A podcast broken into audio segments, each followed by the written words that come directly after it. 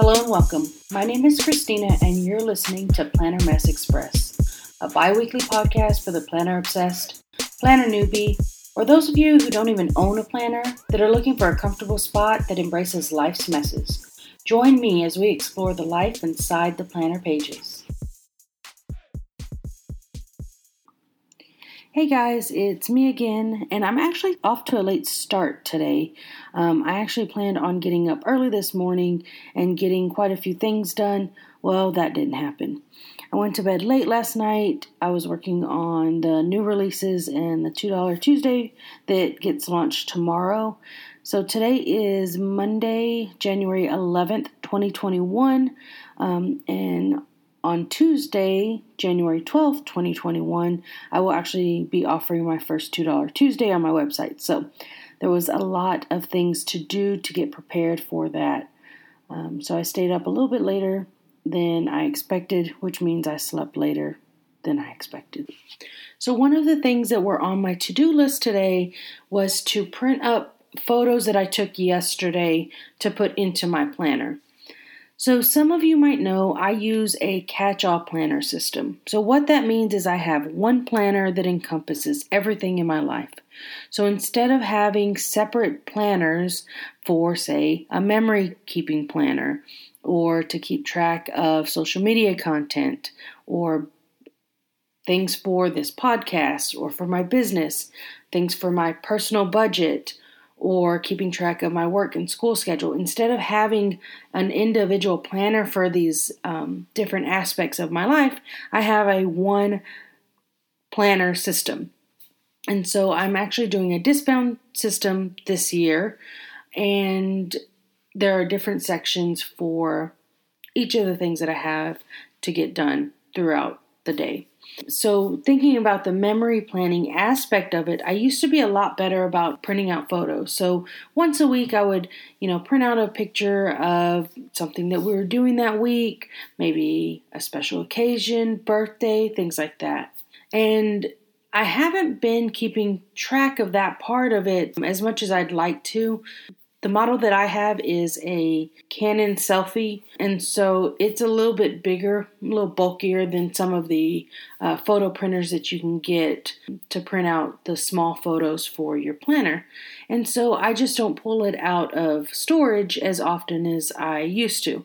I'm actually thinking about switching over from that model to a different one um, that's a little more compact that I can sit out on my desk and it would be utilized a little bit more. But for today, the big thing is to get those photos printed. So, yesterday, for those of you who are listening that are in Texas, you know that we got a little bit of snow. As someone who was born and raised in central Texas, getting snow, much less snow that's deep enough that you can trench through and build an adequate snowman is a rarity. And so I found myself with my husband and the kids out in the yard playing like they were like we were all little kids. I've never seen real snow in my entire life, um, other than the the little bit of flurries that I've seen a few handful of times here in Texas we were out playing in it, taking pictures and doing all those things, enjoying the day. And as I was looking back through the pictures that, you know, I was looking through to decide which ones I was going to print today, it got me thinking. Yesterday was one of the first times that I was completely present in what we were doing. Now, over the last few months, and I am sure this is a common occurrence with a lot of people around um, the country and the world, really. I feel like much of my day is me being on autopilot. And for me, it's a way that I can completely kind of insulate myself and protect myself. When I get up and I go to work and we are dealing with the sickest patients in the hospital, patients that once they get to our unit, we know that their survival rate is very, very low. Knowing that information and trying your damnedest to keep these people alive another shift, it takes its toll. And so, if you were to walk on our unit and a couple of us are sitting around at the nurse's station, you might hear laughter. You might hear us cutting up, possibly saying an inappropriate joke or two. You might even think, oh, they're fine. Um, but it really is just the way that we are trying to cope with the situation at hand. And by no means do I think that where we are as a facility and a community is this the worst case scenario just yet. I'm thankful that I work with an amazing group of healthcare providers, whether it be the PCTs, the nurses, lab techs, our critical care physicians, everyone in between. Yes, sometimes we have shitty days where we cannot stand being in that building, but I do know that I am lucky to work with a group of people who are trying their very best with what we have in front of us. Working in this high stress environment is where the idea of autopilot kind of comes into play. So, for example, the last shift that I worked, my patient that I had was someone who was actively dying. So, my job at that moment wasn't to save this person's life, it was to keep them alive long enough so that their family could be the ones holding their hand when they died. And so then that meant that I had to become hyper focused on what I was doing. So my sole focus was to monitor their vital signs and give them the proper medication to quote unquote keep them alive until family arrived in doing so, it means that I am not thinking about anything else but the task at hand. And this does come in handy with the work that we do. I'm not thinking about the human aspect, if you will, about the emotions that go along with with having people die around you. The only thing I'm thinking about is the blood pressure and the medications that I need to give to keep that blood pressure high enough and the heart beating enough to be able to get them through the next 30 minutes, hour, whatever. And this is a good kind of coping mechanism, if you will, in the short term. In the long term, what that means when I am constantly on autopilot, it means that when I come home, I'm not present with the people around me. I'm going through the motions. I'm making dinner or eating dinner or showering or doing all of those things and just kind of putting one step in front of the other. And in the short term, it works. In the long term, it means that I'm not making these lasting memories. I'm literally letting the days pass. And what am I getting out of those days? Surely my whole purpose in life is not to go to work, come home, and sleep just to go back to work again. I, I hope that there is more to life than just the the jobs that we have and letting time pass. I do think it's really important to be able to sit down and really take in and absorb the things that we're doing. I can't tell you how many times I've driven home from work, sat in the driveway, and thought to myself, how in the hell did I get here? That was me on autopilot. Or when I'm sitting down at dinner and I'm chit chatting with my family, but yet my phone's in my hand. I'm not being present. I don't do it on purpose, but it's become a habit.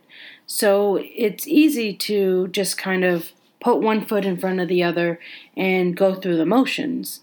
It's something that I have to really remind myself to be able to stop and be present in what I'm doing at the moment. Over the last few years, I've been guilty of putting many things on the back burner. During nursing school, it was, oh, when I graduate nursing school, I'll have enough time to work out.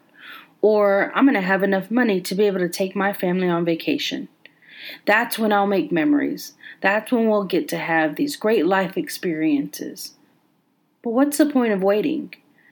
I've had the opportunity to take my family on multiple family vacations, and while we were able to create memories, have fun, and take wonderful pictures to remember the days by, what about all the other days? The ordinary days.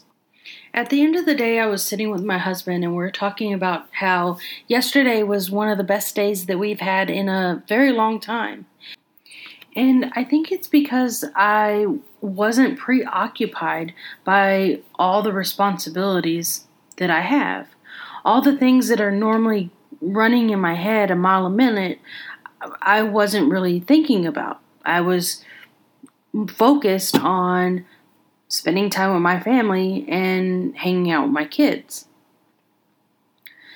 So I'm at the end of the day and I'm feeling good about the day in general. And I decided that I was going to sit down for a couple minutes and just kind of work in my Zen as Fuck workbook. And if you don't know what it is, Zen as Fuck by Monica Sweeney, it's basically a uh, journal to kind of help you learn how to get past the bullshit. And I was kind of flipping through the pages to see which page I wanted to fill out. And then I remembered that I had another workbook in my planner. And early on in the pandemic, the pastoral care, um, the chaplains that work for the facility I work at, they had given us a, a booklet as a tool to kind of help manage uh, that feeling of burnout. And this was early on, so it was April or May. So even if we hadn't started feeling the burnout quite yet, um, it was a tool that we could have and use later. So I, I, get this book out and I'm I'm reading through it, and while the the verbiage is completely different than Monica Sweeney's book, the ideas are the same, right? There's some common threads among this book and probably many books out there that kind of go over the same topic. And it's really about understanding the things that you can change, realizing the bullshit that you can't, and knowing that it's okay to let go of the baggage. Um, and not letting it bog you down. So, how do we do that? For some people, they pray, others, they meditate. And for some, they are very mindful of the things that they should be grateful for. I myself have been bad lately about letting stressful moments or small situations kind of overshadow my entire day. So recently I decided to go ahead and download the year in pixels printout from Passion Planner. And I'm using it to kind of track my mood for the day. And what I like about this, it makes me think about my day as a whole. So instead of focusing on some ass backwards comment someone made or a stressful situation at work, instead of thinking like, oh, my day was shit, I'm having to really think about my day as a whole. So even if I'm at work and there are some stressful things going on, yes, this situation is stressful, but overall, I had a good day. Today was a good day. And it really makes me work to think about the good that's happening when I talked about that situation previously, about how my focus and my job that day was just to keep that patient alive long enough for their family to be present, I had to sit back and think to myself. I could focus on the fact that no matter what I did in those moments, the outcome was going to be the same and my patient was still going to be dead. But what I chose to focus on was I did my job well enough that I provided the family an opportunity to be able to be there with their loved one when they died. So much of this is about perspective. And by sharing this with you guys, it's not to say that, oh, yes, I I know what to do. I got this shit down pat. I don't. By sharing this with you, it acts as a reminder for myself to do the things that I know work, to be consistent, to sit down and really think about the things that I'm grateful for. I've said previously that being angry and living in a world where the chaos and anger and sadness completely consumes you, I do believe that it is much easier than changing those behaviors. It takes work for some of us to be able to get up in the morning and stay positive and to keep moving forward. That takes so much more work than allowing myself to really focus on the negative and wallow in it because yes it's it's uncomfortable and it's painful to feel all the sadness and the anger and things like that honestly it's so much harder to show up be consistent and put in the work but you're going to get way more out of life if you're willing to put forth that effort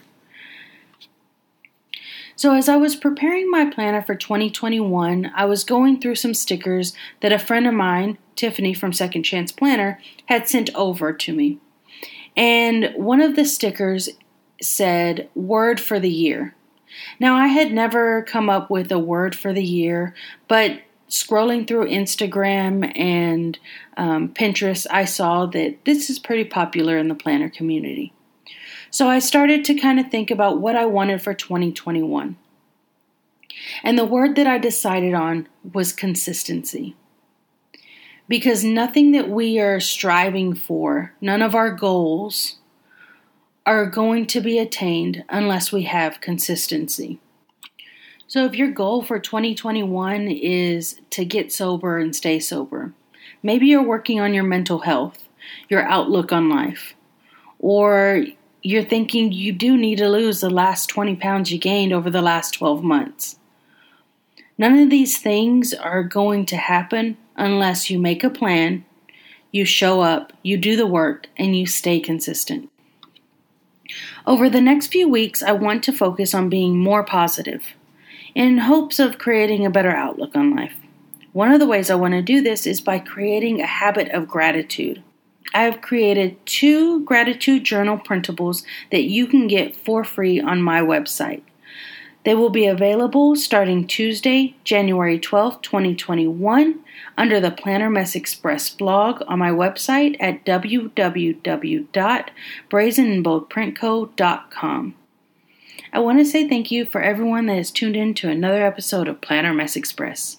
Remember, guys, it's okay to be a mess, but don't be messy.